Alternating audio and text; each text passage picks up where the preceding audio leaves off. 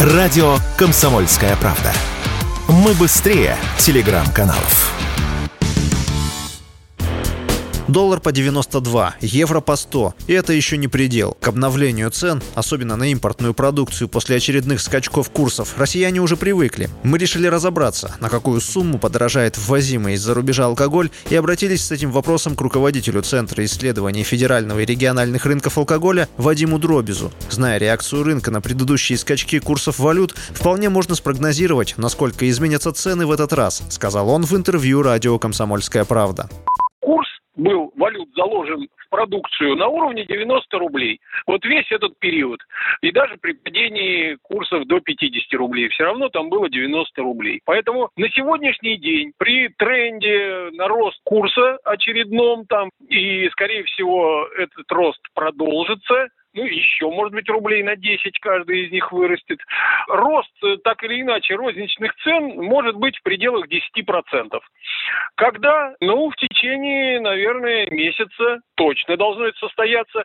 Впрочем, всерьез тревожиться из-за этих новостей массовому потребителю рано. Пьют импортный алкоголь в России немногие. С другой стороны, и пользы для отечественного потребителя от подорожания алкоимпорта не будет, говорит Вадим Дробис импорт в России употребляет, алкогольный импорт, употребляет исключительно средний класс.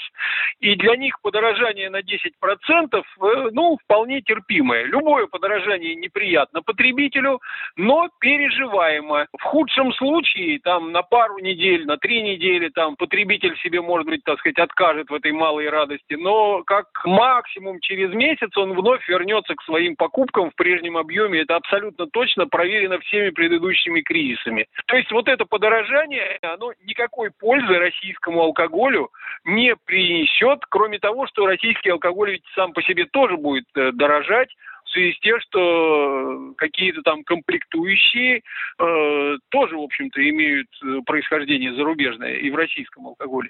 Всего за июнь рубль ослаб к доллару примерно на 10%, или 8,5 рублей. К евро на 13%, около 11,5 рублей. Василий Воронин, Радио «Комсомольская правда».